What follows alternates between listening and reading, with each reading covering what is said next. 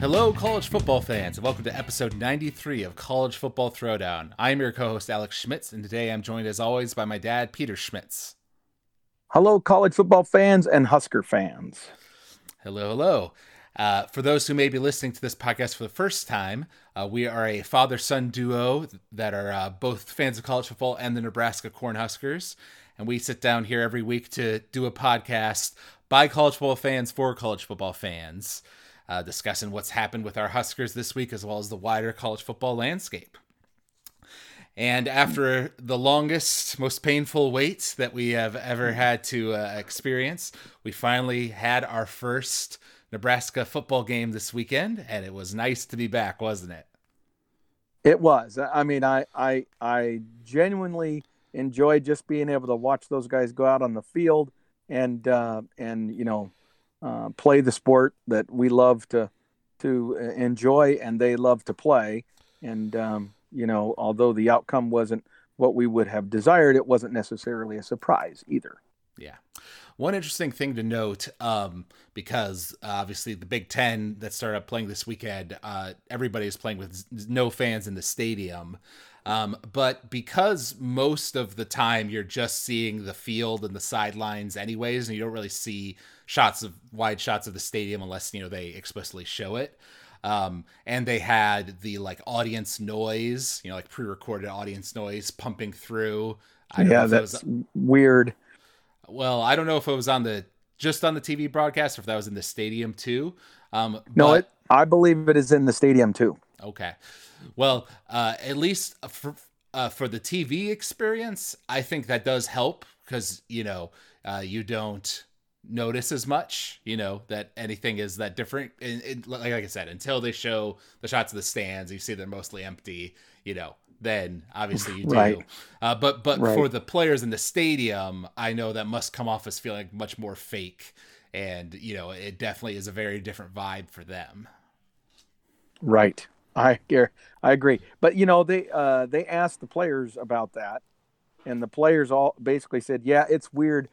in the moments where you're not playing, the moments when the football isn't being played, that's weird. When you're playing, you know, actually out there on the field, it they don't even hardly notice, you know. They're still just trying to do their job. Right. Yep, which I mean, that's what you want them to say. You want them to be focused on what they've got to do. Um, so of course, Nebraska played against Ohio State this week, our uh, our tough first game of the season. Um, and uh, the game got off to an amazing start where we got the ball to start the first half and had a drive where in four plays we ran it down 75 yards and scored. I was like, oh man, here we go. You know, this is the start to the season that you like to see. Absolutely. Actually, I think a, a, good, well, the whole first half was a game that was competitively played on both sides. And frankly, if uh, if we don't you know, make some blunders, uh, both as a coaching staff and by our players uh, at the end of the half, uh, then we, we go into halftime 17 14, and it's very much a real game. Right. Because, yeah, you may remember near the end of the second half, Ohio State had a good drive, but then our defense stopped them uh, pretty close in the in the red zone, um, which forced them to kick a field goal. Um, and then uh, we got the ball back at you know standard like at the 2025 uh, and then we made a really bonehead mistake letting a delay of game somehow happen which put us back to first and 15 and from Correct. there uh, we just weren't able to get anything going got like sacked had to punt. And then uh, the following drive by ohio state our defense wasn't able you know they weren't they didn't have much time to rest. So uh, they weren't able to slow them down too much, and then, then they came in and scored, and then all of a sudden Ohio State's up by 10 points going to the half. Whereas if we had just Correct. gotten two first downs and run out the clock and gone to halftime down by three, I think that would definitely be a, a big victory, you know, for the team. Um, right. That little, and, it, and it, yeah. And it might have inspired, uh, it might have inspired some different, you know, approaches to the second half in terms of what, what kind of play calling you could do, what, what kind of defense uh, uh, you know, confidence you had, th- those kinds of things. Because then they came out, of course, uh, because we received the ball first to begin the game, they got it for the beginning of the second half, and they were able to move down and score. And now it's not a 10 point, 17 point lead. And, and now, now you're in trouble. Right. And um, um, there were some uh, questionable, two questionable penalties that were called against us in that whole sequence that uh, helped Ohio State yes. out. That I'm sure many yes. Nebraska fans will point out, and legitimately. Uh, however, I uh, come back to the fact that we made the first mistake by that stupid delay of game. And as the announcers pointed out, um, we kind of struggled whenever we had something kind of bad go against us on that uh, first down play, you know, and we were on second down and long then or whatever. Uh, right. Because then, you know, we needed to, to kind of pass it long and we were struggling to right. do that. But when we right. were able to do what we were doing, get a little a little yard uh, run, you know, like get five yards on a first down run, you know. That then from there, our our offense really got into a good groove, and even in the second half, um, there were some drives where we were moving the ball against them nicely, oh, uh, only to then fumble it Mm-hmm. I, I totally agree. Yeah, if you take away those kinds of mistakes, and and you just look at the at the execution of the offense by our at the line of scrimmage, uh, we we were actually having pretty darn good success. And I and I don't know whether to attribute that to the fact that it was the first game for Ohio State too, and they had a lot of new defensive starters, and they may not be as good defensively as as they will be as that talent that they have matures. But I, I would tell you right now, Ohio State's defense did not look to me to be at championship level. Right, their offense looked pretty damn good, uh, but their defense did not. Now, and and and I would say something else about uh, about um, how their offense looked against our defense.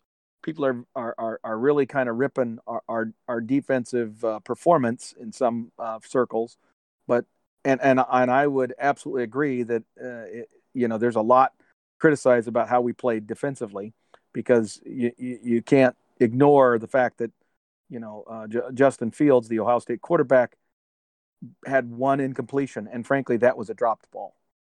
So I mean, there was not there there was not one play in which you know one of our defenders or our our our defensive pass rush could you know have sufficiently disrupted the pass to where it would it would fall incomplete. We, they did hit the ball a couple of times on uh, getting their hands up, but the guy still caught it. yeah, you know. So I mean, and, and some of the catches, uh, including a, a, a, you know some spectacular touchdown catches, were made by the receivers from Ohio State. They, they just have phenomenal talent. There's no doubt. But we were playing an awful lot of um, off zone. Basically, we were giving them a lot of cushion.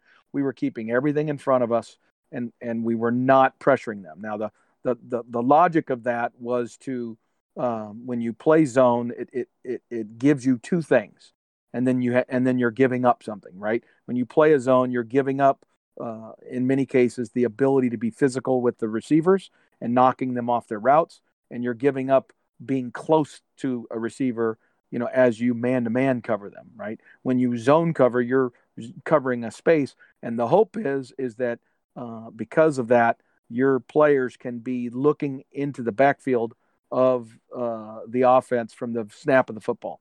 They're not focused on that individual one-on-one matchup with the receiver. So their ability to be a part of the running game, uh, stopping the run, is much better when you're playing zone. You can attack the line of scrimmage much quicker and much more effectively. And the hope and expectation is if you're playing a zone that you're going to be able to potentially confuse the uh, quarterback from the offense and or have him throw into a space where he doesn't see everybody that's in the zone. And and then one of your defenders steps in and and has an interception. So a zone is designed to to increase the number of turnovers you get in the form of interceptions um, in exchange for maybe giving up some of those uh, shorter pass plays. It's also going to make sure that the other team has to march it down the field you know there there there was one or two big pass plays and um and that was just great execution by um their quarterback in fact the first one the one the one where he threw it deep and he drew our safety up uh, with a great fake uh, was the play after he had um, gone down on a knee and they didn't call it.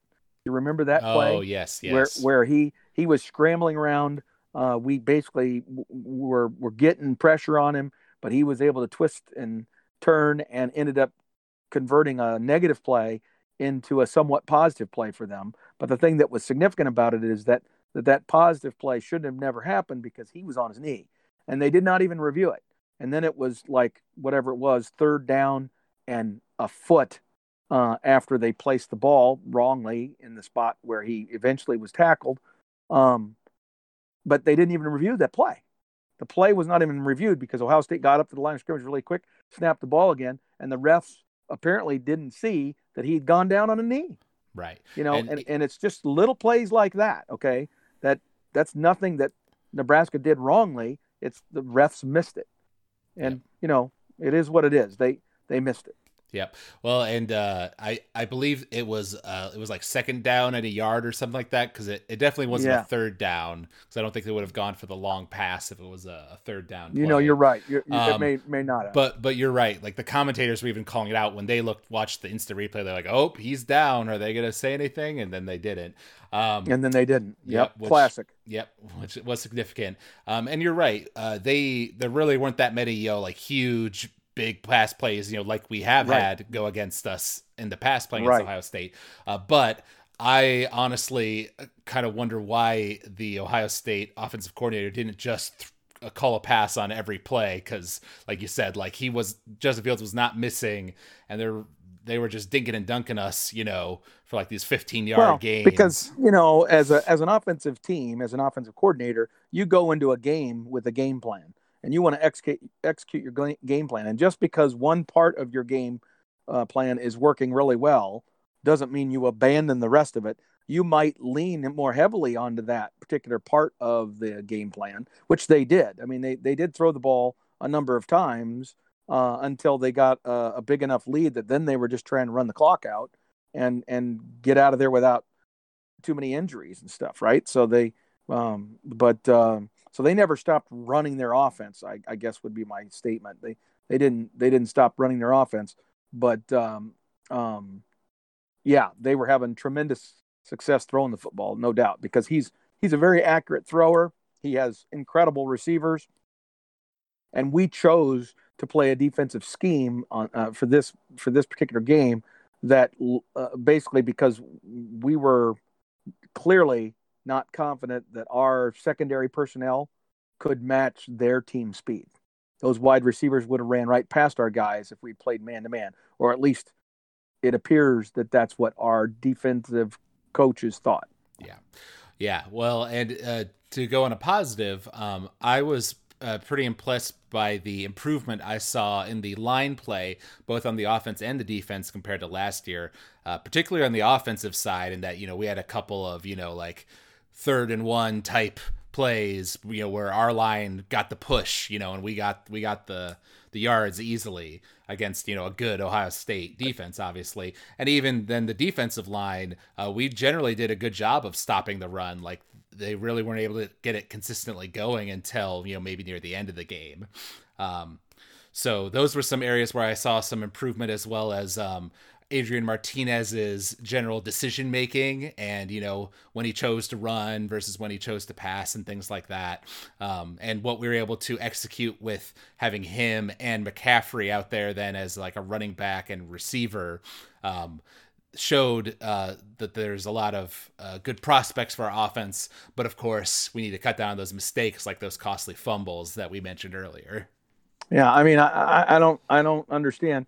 You know, those guys. If if your quarterbacks are going to be running the football, they need to be able to behave like a running back, and that means when once you turn up field and you're getting into traffic, you need to secure the football. Okay, it's no, you know, the the the, threat of an option is over. You've made the decision. Now secure the football. Okay, and um, and in both of those guys' cases, when they were running, you know, the the, the plays that that led to our turnovers neither one of them was securing the football properly and uh, and and that is an absolute must to minimize the number of turnovers that you have especially against a good team you Yeah. know like like ohio state And you'll recall And- when McCaffrey got brought in because Adrian's helmet had a malfunction, uh, he immediately fumbled the snap, and you know, thankfully was able Yeah. to fall on it, and nothing bad happened. But uh, that was not a good way to start for him. No, I agree. I agree. And speaking of, uh, you know, I, I was very pleased with our uh, uh, offensive line play, per, particularly, eh, but also happy with the defensive line. Just like you said, uh, the one caveat or one exception to that would be uh, the uh, the bad snap bugaboo reemerged in this game, and I'm I'm really hopeful that that gets addressed this week. We can't we can't have um, Cameron Jurgens, you know, spend half the season getting settled into the consistent snapping thing again. He's got to be able to be more consistent. Yeah. And that's that's one of those things where not having spring practice was a killer for us because Cameron Cameron needed as many of those opportunities to snap, including a whole spring game where he would have had 80 or 90 more snaps against live football uh, and maybe a couple of other scrimmages. So he might have had a you know two or three hundred snaps of live scrimmage football during the during the spring if he had had a spring, but he Yeah. didn't. Yeah. To uh, to his credit, it definitely uh, did not look as bad as at points at last season. I only saw, uh, you know, maybe like four high snaps, you know, across the Uh, game. well, there but but it wasn't just high snaps though, but it was snaps to the left, snaps to the right. I mean, um, uh, again, another reason to praise Adrian is that I think he does a better job of handling that. Frankly, that's one of the things that he does better than uh, McCaffrey. uh, than McCaffrey, just because he's got a lot more experience with it, and he's a bigger bigger guy, right? He's six two or so, and he's got you know longer arms and everything, and so he's got a little bit wider wingspan to reach and grab grab those damn crazy snaps. But Jurgens has got to fix that part. Although I will tell you, his his line blocking was was really quite good. I thought he played pretty well uh, against some pretty salty defensive lineman at center. So that that's a good that's a positive Yeah. for for him as well. So the final score of the game ended up being 52-17. You know, we were close in the first half, competitive, but in the second half, uh, due to those those fumbles, kind of costing us those good drives we had, and then uh, their offense just executing. And there was that particularly amazing catch by that receiver where we thought it was out, and then you saw just the very tip of his toe touched in bounds, and I was like, okay, that was an NFL move right there. That was That well, impressive. i- yeah, you need both feet in to be a I- I know. touchdown in the NFL. But but his body control that he demonstrated in that is absolutely NFL caliber. And the amazing thing is, I think that kid's a freshman. Oh wow. Um, but uh, there's one other topic we wanted to discuss in terms of this Ohio State game, which got quite a bit of uh, talk from the commentators and Nebraska fans, both during the game and then after it as well, uh, which was the targeting calls um, that were made by the uh, referee team on this game. Um, you might recall that uh, the first one was one where uh, it kind of might have looked bad, and I understand the refs calling it in the moment, uh, but in the replay, it was very clear that it was a shoulder to shoulder, you know, impact. Um, and it wasn't targeting, and thankfully that was overturned. So I was like, okay, you know, that that that, that when when that happened in the game, I was like, okay, good that they're they're following the rules here. Um, but then there were two other targetings that came later, uh, which went against us, and were definitely not, you know, the uh, the egregious kind where it's clear. They were in that gray area, and th- that got the commentators talking and about like, does it have all of the elements of targeting? Like it has launching, but does it have X? And so that got the two of us kind of going down this little rabbit hole of what the official rules are and how it's supposed to be enforced and all that sort of stuff. Um, so I went ahead and downloaded the official NCAA rulebook for 2020. And on page 94, under Rule 9, there Uh-huh. are two particular sections about the uh, targeting, which is Article 3 and Article 4. Um, and the Article 3 is about targeting and making forcible contact with the crown of the helmet whereas Article 4 is targeting making forcible contact to head or neck area of a defenseless player, uh, which the if basically if you target and make forcible contact with the crown of the helmet to anywhere, whether it doesn't matter where it is, whether it's to the other player's uh, neck or not, um, then uh, it doesn't matter as long as then one of the indicators of targeting is there, then that can be called. Uh, whereas with the targeting above the head or neck area for a defenseless player, that's the second category. Um, so you know th- that kind of helps to uh, distinguish them. Uh, but the the most important part is that um, because there's certain rules for what a defenseless player is. We can go into that, but uh, I, I, don't want to. Uh, but the most important part is that there needs, according to the official rules, there needs to be one indicator of targeting that and, include. And what are the indicators? The, the, so, reading from the rulebook here, some indicators of targeting include, but are not limited to, Launch, a player leaving his feet to attack an opponent by an upward and forward thrust of the body to make forcible contact in the head or neck area. Number two, okay. a crouch followed by an upward and forward thrust to attack with forcible contact at the head or neck area, even though one or both feet are still on the ground. Three, leading with helmet, shoulder, forearm, fist, hand, or elbow to attack with forcible contact at the head or neck area and four, lowering the head before attacking by initiating forcible contact with the crown of the helmet. So those okay. are those so are the four those particular are the four. Okay, and and in in our conversation, you know, I sent you a, pictures, photographs of other plays from the Ohio State Nebraska game of Ohio State players colliding directly with the helmet to the helmet, okay, of a Nebraska player, not called. Uh, there was a uh, there were examples similar. In fact, far more um, uh, obvious that that the elements that you just described were present in the Tennessee Alabama game, not called. Okay, uh, just say that Nebraska, with two ejections, leads the country after one week of playing football, leads the, all all of college football in number of ejections as a team. Yep. And okay? so what what does that tell you about about either number one, you're telling me that Nebraska's that much worse than everybody else, even though some of these other teams have already played six freaking games, right? They're in week six, week seven, whatever, and we're in week one, and we get two guys, two of our starters ejected because of that, and and both of them are arguably wrong calls, and in fact, there were a number of people, including you know, not only uh, the the the broadcasters Gus Johnson and Joel Klatt, but their uh, the Fox Sports broadcast team's um, uh, refereeing expert also in, suggested that that the the call was wrong, uh, uh, and then you know past past uh, um, players like Reggie Bush, Charles Woodson from Michigan, Damon Benning, of course from Nebraska, Rob Zatechka, Bill Shammert all saying, how the hell are you supposed to tackle? If that's not a tackle, how are you supposed to tackle? Right. So the, there was an awful lot of people, other than just Nebraska fans or the Nebraska team, complaining about these particular examples. Right. Well, and the one you're particularly referring to that a lot of those players were reacting to was the second one, where yes. it, it it was it was a defenseless player because it was a receiver that had to jump up to get a high ball. And then our guy came in and whacked it but it was a hard hit. But yes, when you watch the replay he is clearly he like he's flipping his body to like turn his si- side to him. So he's really absolutely. kind of hitting him in his shoulder area right. with like his shoulder slash back basically. And um, he approached it low. The fact that that guy was falling downward right? He was falling forward and falling down towards the ground.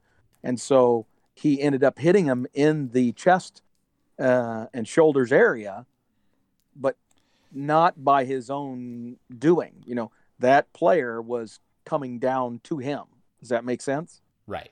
Well, and that kind of gets into what I talked to you about after the game, which is uh, that was the first, the, the, second one, and then the first one was one where it was very clearly helmet to helmet contact between the there two was. players as yep. a running back or quarterback was going down, uh, but it was you know very incidental at, at, the end. It was not a like heavy blow. No, but no, there but, was there was no intent whatsoever. Right. To yes. use the helmet as a as a spearing or a targeting uh, you know, the crown of the helmet as a as a weapon, basically. Right. That was not at all present. There. Right. However, um, once again, when I looked at these rules, I had to conclude right. that if you are supposed to follow the letter of the law of these rules, then the refs were correct because uh, there was launching at a defense. The, the the in the second case, our player definitely did launch. You know, he he right. he jumped well, up his, and yeah, he was off the feet. His feet were off the ground. His feet were Yep. off the ground, and he hit a defenseless player.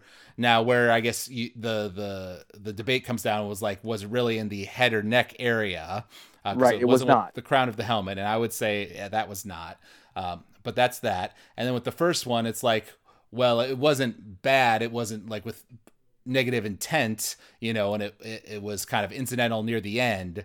But it doesn't matter because the two crowns of the helmet connected, and he did, you know, hit lead with his helmet. So, you know, that but if he you did- only need he led he led with his shoulder, and then because of the movement of the offensive player, they collided helmets. right, It was incidental. It was incidental. It was helmet to helmet, but it was incidental and not necessarily initiated by the tackler, by the defensive player. It was initiated by the movement of the offensive player, who then collided into the uh, defensive player, who was simply trying to make a tackle. right, Uh, th- that that's the part that you know, and I get it. We're we're watching this in slow motion, et cetera, et cetera, and those refs have to make this call in real time, and these are very very good fast twitch athletes, and this is all bang bang stuff. I get that, but that's where the rule has to change so that those referees can be armed with an option that allows them to differentiate, that allows them the flexibility to do that. And and as um, Joel Klatt, who was very uh, um, vociferous about it, uh, emphasized was that you know back when he was a quarterback in both college and the NFL, um, the the burden was on the on the quarterback to make sure that he did not hang his receiver out to dry was the term, right? You don't throw the ball in an area, okay? You choose not to make that throw because if you do, you know you're you might hurt your uh, uh, your receiver, right? So that that guy's got to be a little more open. Now with this rule, quarterbacks are putting their receivers in that situation because uh, of this rule exists, and they're they're throwing balls into spots that they shouldn't be throwing them. Right. And the fact is, there were generations of quarterbacks who learned how to avoid that, right? Who who would learn by practice not to throw that ball. Right. Now, Right. Well, throwing n- not to say that quarterbacks they are purposefully, you know, putting their their receivers in bad situations, but you No. know, when when a play gets a little interrupted and you have to make the throw to get the first down, you're gonna do it, you know. And now knowing that, uh, you know, if your guy takes a big hit, well, it, it might go back on the other team, and so it's a risk worth Right. taking. well, yeah, I don't know how much that is being processed in the head of the. It's more about are they practicing and and are they being coached? What are they being coached?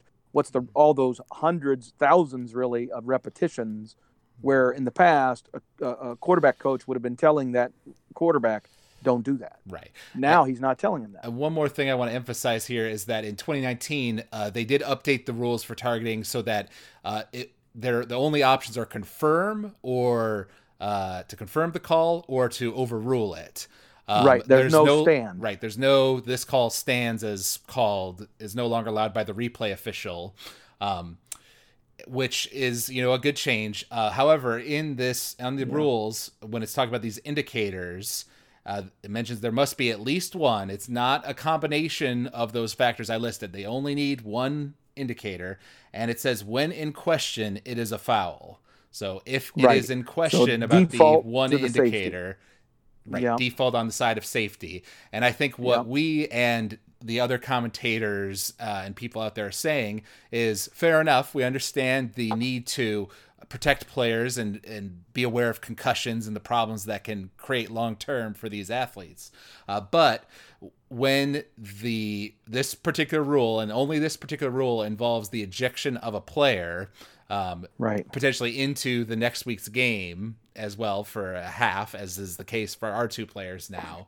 Um, there should be some sort of way to qualify it where is there intent or are there a comp, uh, multiple factors multiple indicators combined and if th if those are the case then the player does get ejected but if those are not the case then it's a 15 yard penalty and we move on you know i think right. something like but that But the player doesn't get ejected. right Yeah, the player there, does not get there ejected should be an option there should be an option where you can you can still have the the, the penalty for you can call it something else, excessive roughness or something like that, or you could give it another name, whatever, but give the referees another um, you know tool in the toolbox, so to speak, that they can use for those in between calls that they feel they need to have, uh, or give better definition to the rule so that uh, the um, they can differentiate the ones that are incidental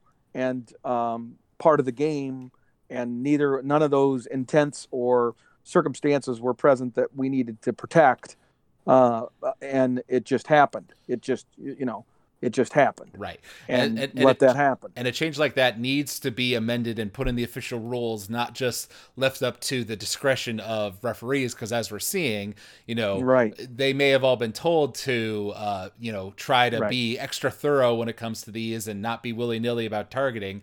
Uh, but right. you know, there are examples, like you said, within the SEC where oh. those Big Ten oh. refs definitely would have flagged that, but they didn't. You know. Right. Right. Oh, and and and that has been the case for a while now is um, I think that Big Ten refs have tended to be way more conservative and may, way more lean on the side of safety than than the refs in a lot of these other conferences.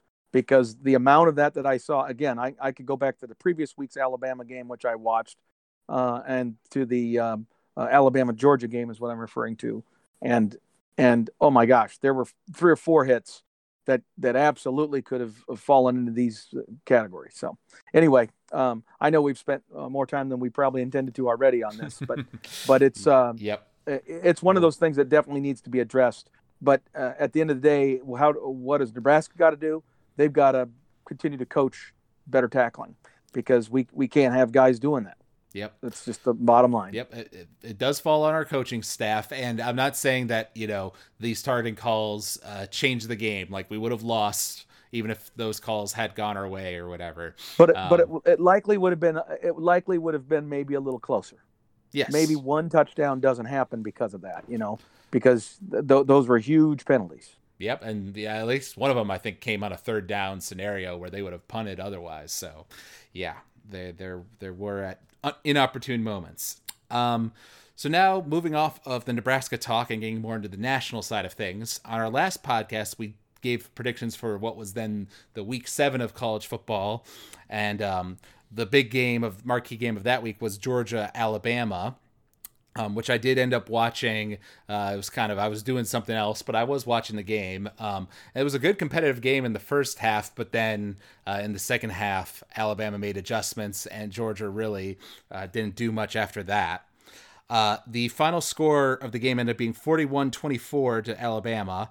I predicted 38 24, uh, whereas you predicted 35 31. So I think I uh, I win that particular one.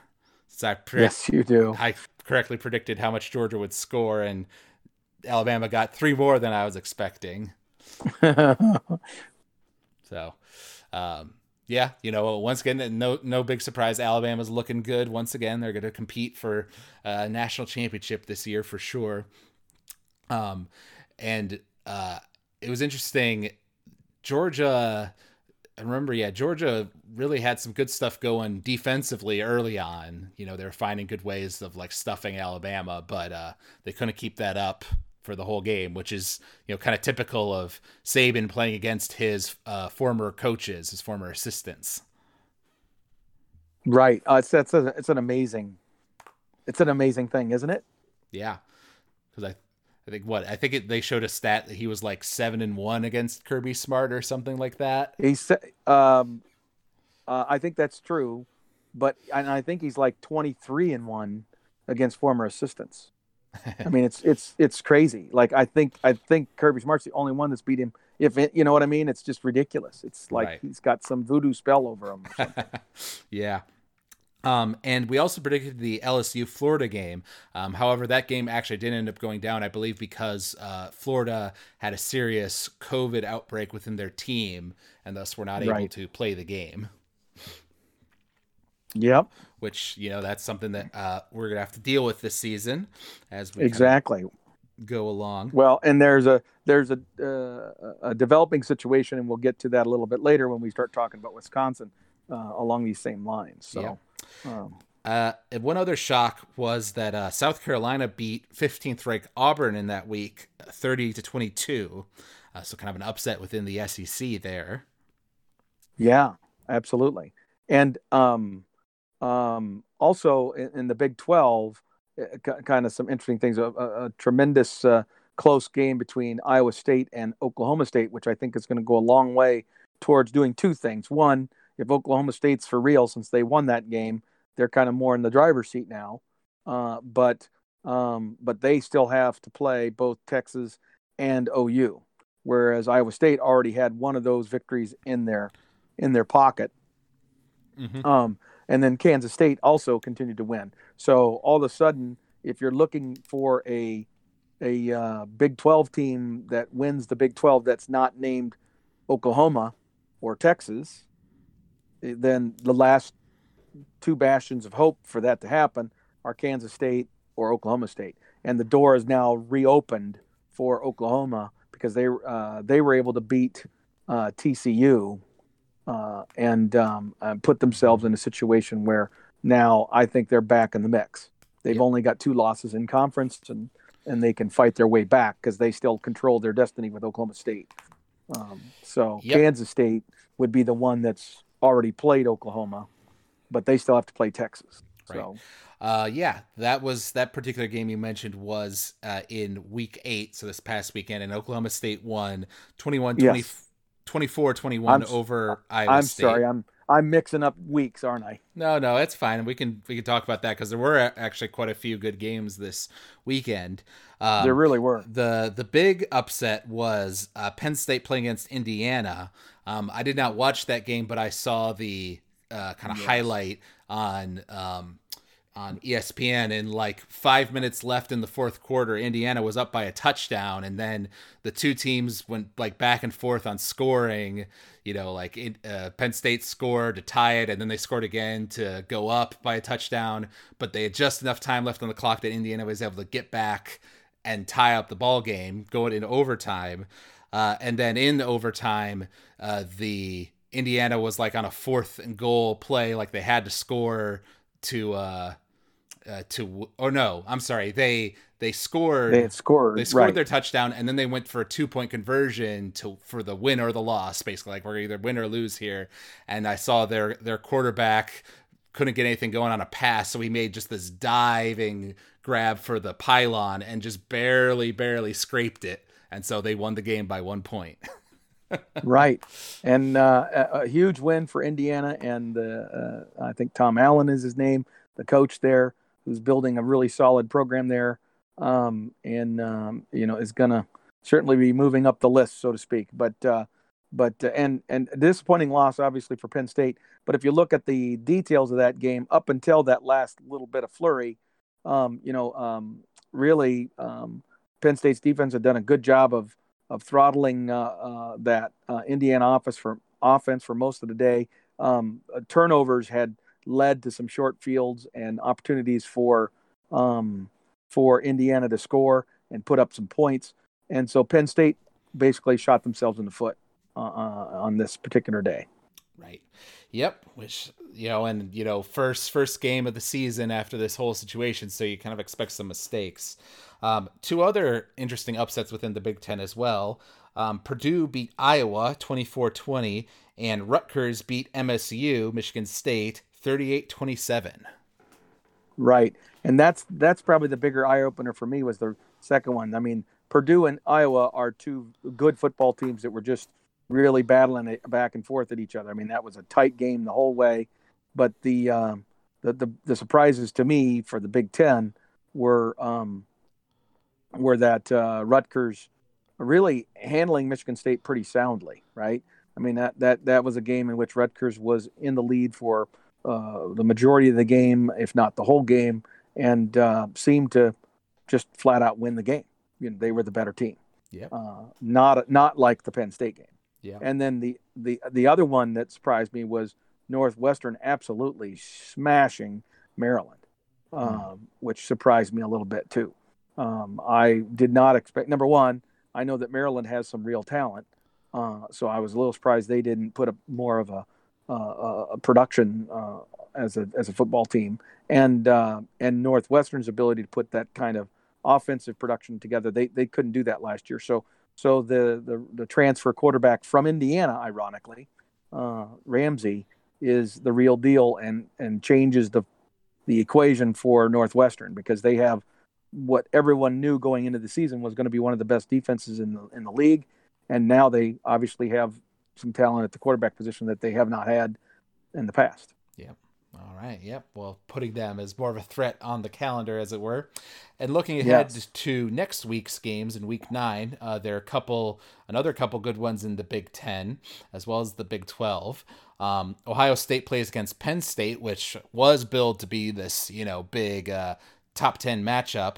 Uh, but Penn right. State, of course, dropped down in the rankings pretty bad after their uh, opening right. with a loss. Uh, and then there's the classic from our state, uh, Michigan versus Michigan State.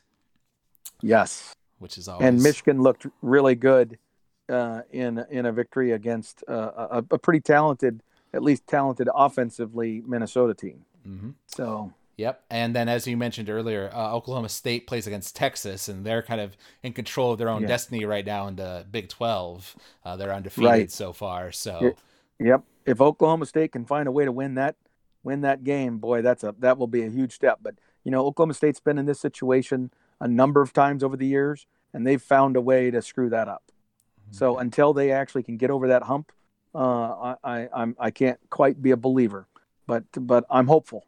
I'm hopeful that this is a year that they can do it because I sure would love to see someone other than uh, Oklahoma coming out of the Big 12 and and being significant, you know, maybe in the college football playoff.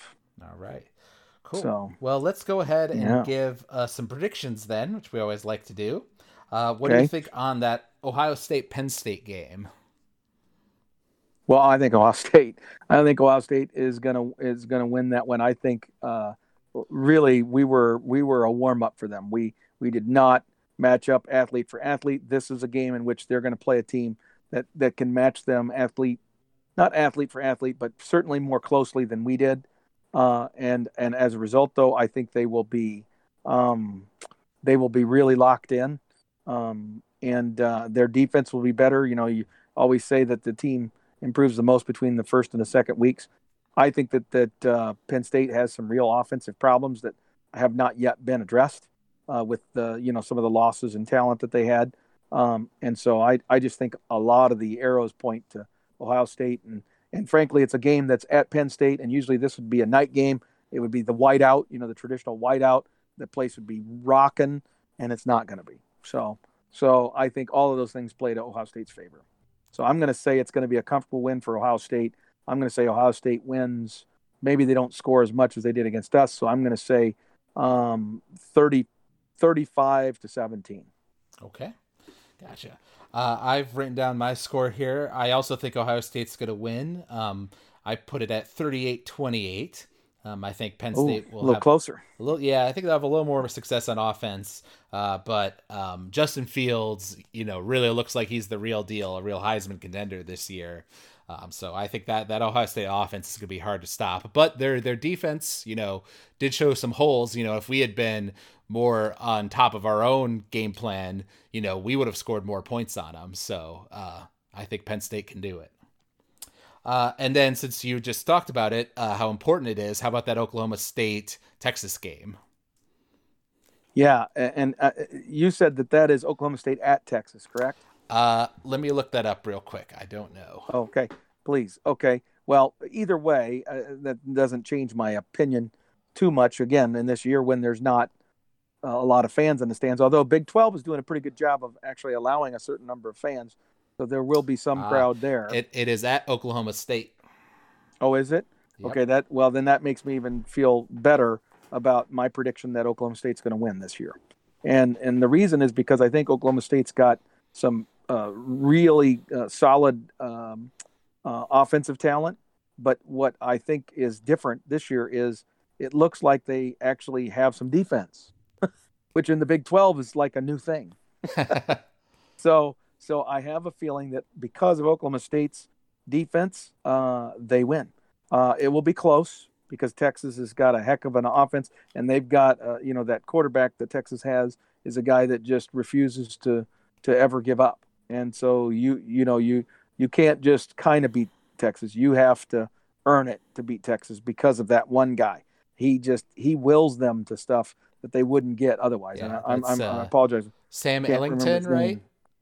Uh, El, uh, Ehlinger, Ehlinger, I think is the last name, not Ellington. But yes, that's the guy, and uh, he is he is a player, um, and uh, so he will keep it close. Uh, so I'm going to say it's going to be like a seven point victory, but uh, Oklahoma State wins the game. Like um, uh, there'll be a there'll be a, it'll be low low scoring and then a flurry of offense at the end, which is classic Big 12 football. And so it'll end up being um, I'm going to go with your score um, 35 28 um, um, uh, around that kind of a score. Uh, but most of those, you know, there'll be 14 points scored by each team in the fourth quarter. Okay. Interesting, interesting. Uh, I think I'm also going to say Oklahoma State, but I'm going to say it's going to be a little bit more high scoring, uh, given the importance of the game and everything like that. Uh, so I'll go ahead and say, uh, let me think. 40, yeah, let's go with 45 for Oklahoma State and uh, and 31 for Texas. Okay. There we go. So, last thing to talk about, of course, is the upcoming Nebraska game, which is against Wisconsin. Uh, they had a game against Illinois and crushed them, forty-five to seven, uh, with a yes. new quarterback that showed off kind of what he can do. Uh, however, there is some uh, updates in regards to him that you wanted to share with the audience. Yes. So, so yeah, I mean, uh, this some of this stuff is is relatively uh, new information, and it is you know yet to be determined really. But um, uh, you know, the word got out that Graham Mertz, the quarterback who played so well against Illinois in Wisconsin's first game, who, who uh, understand going into the season was was the backup to uh, to the uh, returning starter from uh, uh, from Wisconsin, who was a, a, guy by the name of Jack Coan. And Jack has an injury, I think, to his foot, and so he's going to be out for a while. So then Graham got his first start, and he played perfectly. The guy was phenomenal, and he is a very talented quarterback. And it kind of pisses me off how talented that guy is. He really played well, and uh, scares me given the fact that he's a redshirt freshman.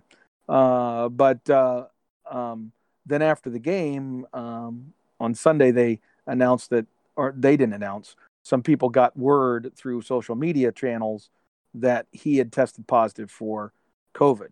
No confirmation from Wisconsin because they don't share specifics of specific players unless and until you know they have to, right? Which is uh, because of the Big Ten rules. If in fact Mertz is uh, COVID positive, he's going to have to sit out for 21 days. He's going to miss not only this Nebraska game but the next two games as well, um, and that will be really rough. And here's something that's new just within the last hour: uh, the the third string quarterback Chase Wolf did not practice today. So I don't know what the deal is there, uh, and no one seems to know. But Graham Mertz wasn't there, and Chase Wolf wasn't there, who's the third stringer. So they might be looking at having to play their fourth string quarterback. Uh, yeah, I don't know. So um, who who knows? Um, uh, and you, you begin to wonder uh, if if Wisconsin uh, what's going to happen there if those turn out to be true. Now, as, as Scott, I'm I'm kind of with Scott Frost on this.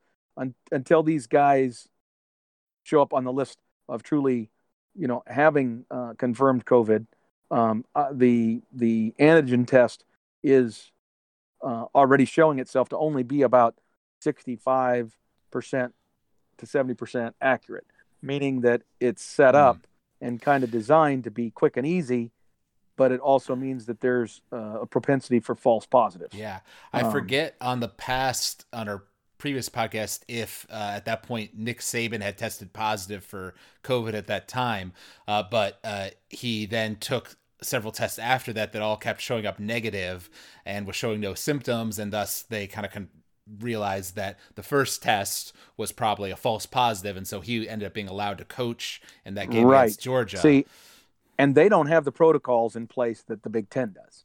Hmm. Okay, mm-hmm. nor do they have the rules in place that the Big Ten does. This is another thing where the Big Ten has has set itself up clearly to protect its athletes and its coaches and, and everybody involved in the in the sports program with all of this effort to test. But it's also set set the the teams up for them to not be able to complete the season uh, because of this situation. And I'm very I'm actually hopeful this isn't the case because because I have a feeling that if if if Mertz and this other kid both show up as having um, confirmed COVID through a PCR test rather than just the antigen test, it's likely that there's going to be a few other players from that team that also show up, and it will be it will. There's certainly a, a reasonable possibility that they won't be able to play this weekend because mm-hmm. then they'll they'll exceed the five percent thing, and then uh, the Big Ten's going to shut it down. Um, so, because uh, I can tell you that the state of uh, Wisconsin, much like the state of Nebraska, are already in the red zone, so to speak, for the uh, the positivity percentage right, of the community uh, of the community. So so they already have the one red, but that red can be red as long as you're green on your team.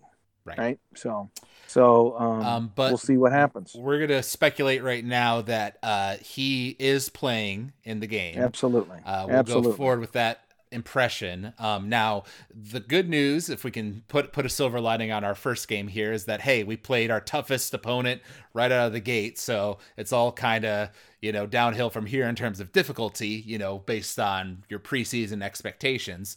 Uh, but of course, yeah. Wisconsin has had our number since we joined the Big right. Ten and is one of our biggest rivals. Um, well, but the, the, there's a different, yeah. Wisconsin represents a different challenge, right? they're not going to out athlete us athlete for athlete, right? Right. I mean, they're just they're not. But they have some great athletes. Don't get me wrong, but but we have some great athletes too. We we just don't have near the number that say Ohio State does. Now with with with Wisconsin though, they're all so extremely well coached. They are phenomenal in their defensive scheme. In fact, I would argue that that their defense will be better than the Ohio State defense. We're going to struggle to move the football more against Wisconsin than we did uh, uh, against Ohio State because I believe number one, you're talking about first game versus second game, and number two, uh, Ohio State's defense, although full of future NFL players, was very young and had to replace a lot of talent. Wisconsin had a lot of people returning from its defense and and is just going to be probably one of the best defenses in the country uh, uh, this year by the end of the season, probably. So uh, we've got to find a way to overcome that defense, which was phenomenal. I mean, they they completely shut down Illinois. Um, so that's number one, and number two, Wisconsin's offense has a history now that that dates back 20 plus years, right, of being physically dominant, and uh, and that's not what uh, Ohio State tried to do to us. Ohio State just out athleted us well, this this team is going to line up, do some great play action passing, and just beat the hell out of us. And and that's a whole different animal, right? So you right. can't you almost have to throw out the Ohio State game from a from a, a defensive standpoint and say, can our guys line up and play smash mouth football with Wisconsin for four quarters? Right. And I, I, I don't know. Right. Well, I, I would say I definitely have more confidence in that compared to last year after uh, what we saw in the Ohio State game, you know, that the we, we, were playing with some physicality, you know, it seems like the the over and yep. just the overall like mentality of the team, like we weren't getting, right. you know, super down in the dumps even when we were behind, you know, the players were yep. still playing hard, uh, which was good to yep. see. Um, but uh, with Wisconsin, you know, they've always had great running games, you know, and they always have an amazing yep. running back every season, it feels like. Um, but with this new quarterback, uh, presuming that he plays, uh, now they might have a really solid passing threat as well, uh, beyond what they've had in the past. And that combination could present a real problem. So um, I personally have more hope based on what I saw that our offense will be able to get get stuff going, you know, and get some points scored. Um, but the defense was just so unable to protect the pass against Wisconsin. Uh, that's what I'm my, my or I'm sorry against Ohio State. That's my main concern going to the Wisconsin game. Will we be able to slow them down enough to pull out a W? Right, uh, and and now keep in mind we're going to be doing that with half of our secondary out for Yeah. the first half. yeah, so thanks to the targeting. They, they do such a good job, and Mertz did such a good job uh, uh, of play action passing, and their their tight ends were running wide open. Their receivers were running pretty wide open. I mean, his passes. One of the reasons he was so, so successful was he it was pitch and catch. Man, he was just throwing the ball to, um, you know, whoever, um, um, pretty easily. And that tight end had a spectacular game, and clearly is a very good receiver. Yeah. So so, um, I'm I'm very concerned. Very, very concerned. Yep, but but hey, well, once again, like if we were looking at this before the season, you know, a month ago, uh, we would put most people would put both Ohio State and Wisconsin as losses. Um, so we're True. playing with nothing to lose here, whereas uh, they do have things to lose because they're you know contenders for winning the Big Ten and that sort of thing. Uh, so let's go in with that mentality. We're playing at home in Lincoln. Uh, Yep. So what are you thinking in terms of score for this upcoming game? you know before the before the suspensions and immediately after the Ohio State game, I would have probably said, you know what, I liked what I saw enough. If I knew I had all my players, that I would have said, I think we can play with with uh, Wisconsin. As time has gone on here in the last 48 hours, I've become less confident. So I regretfully, I'm going to have to say that, uh, uh, especially because uh, apparently our talented, our guy, our athletic receivers, our guys with the pure athletic talent at the receiving position, have not yet matured enough to be able to see the field. Um, whether it be for reasons that they don't understand the offense or they don't have the maturity to, to and discipline to to not make enough bonehead mistakes uh, within you know y- their assignments, whether it be going on the wrong route or or blocking the wrong guy or just not being physical as a blocker, whatever the reasons are. Our talent is not on the field. Our guys that make minimal mistakes are on the field right now, and unless until I see that group of personnel change, I think that that hamstrings our offense considerably.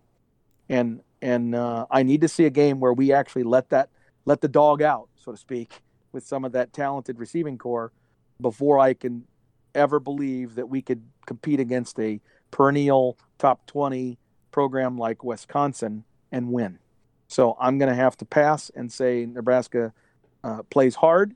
Nebraska plays better and shows, like they did against Ohio State, um, examples of how we're better than we were last year and that we're on the come. And, you know, that we have some youth movement going on and all those kind of good signs. But at the end of the day, we don't have enough offense or enough defense to outscore Wisconsin, which is that's what it will take. We would have to find some way to outscore Wisconsin uh, because I think Wisconsin's going to score quite a bit on our defense. So uh, I'm going to say we lose. I'm going to say it's going to be close for maybe three quarters. I'm going to say we're going to we're going to battle with them like we often do to halftime, and then sometime in the third quarter, uh, Wisconsin's going to just make the decision to shift it into low gear, run the football 25 times in a row, and we're not going to be able to stop them. And uh, and when they come out the other side, they're going to have about a 20 point win. So I'm going to say, um, let's do uh, 45-24 Wisconsin. 45 24 Wisconsin. All right. Um, I generally agree with your assessment overall, and I certainly think us having those two players out in our secondary because of the targeting uh, is definitely going to hurt us in the first half, which then, you know, we would hope that uh, maybe the strategy for our coaches will then become kind of a you know let's let's do what we can in the first half you know just try to hold out slow them down and we get our guys back in the second half you know if we're not super far behind already uh, then uh, then we can you know pick up the pace and change to a more aggressive style you know something Right. along those lines uh, so i'm going to predict that wisconsin wins but i'm going to say it'll be closer than what you said uh, so i'll Well, go, and go, go, go ahead. No, you go ahead. I'm sorry, I was interrupting. All right. So I'll say it'll be uh, Wisconsin 38 and Nebraska 31. All right, I love that. A- And you know what? Uh, uh, here's the thing. I do I believe Nebraska is capable of, of beating Wisconsin? Yes. If you had asked me while I was reading, you know, the um, the articles about our recruits from the recent uh, recruiting classes and you know how how hard the players have worked and everything like that. But I, I just got to admit that having watched that Ohio State game, unless they're hiding something, uh, our defense is going to be younger and more athletic uh, than it was last year, and we have a mature secondary. But we, we that got torched by this whole ridiculous targeting thing, and so one of the one of the the great strengths that might have helped us is gone. And because uh, I would have told you this was our going to be our coming out party, you know, before the season, I would have said this is going to be our coming out party. We're going to beat Wisconsin this year. Uh, but with all the weird shit going on, COVID, all the other complexities, and now these losing these two players uh, to the the stupid targeting, I just don't think we have enough defense to slow them down. I think they're going to they're going to pretty much have their way with us. Right. Yeah. And I will definitely admit I am being optimistic. Um, of course, if their star quarterback here uh, can't play the game, then of course it's oh. a whole different ball game at that point. Absolutely. Uh, but, yep. I, I, would agree. But we'll, we'll, I would agree that that changes it. Yep. But we'll figure that out on game day. In in fact, I I felt we would have had a better chance with Co- Coan uh, as the starter than Mertz anyway from the very beginning. As soon as I heard that Coan was hurt, I was disappointed because right. I knew that Mertz was the better. Few, his ceiling is way higher than Coan's. Coan's not playing on Sunday. Mertz probably will. Right.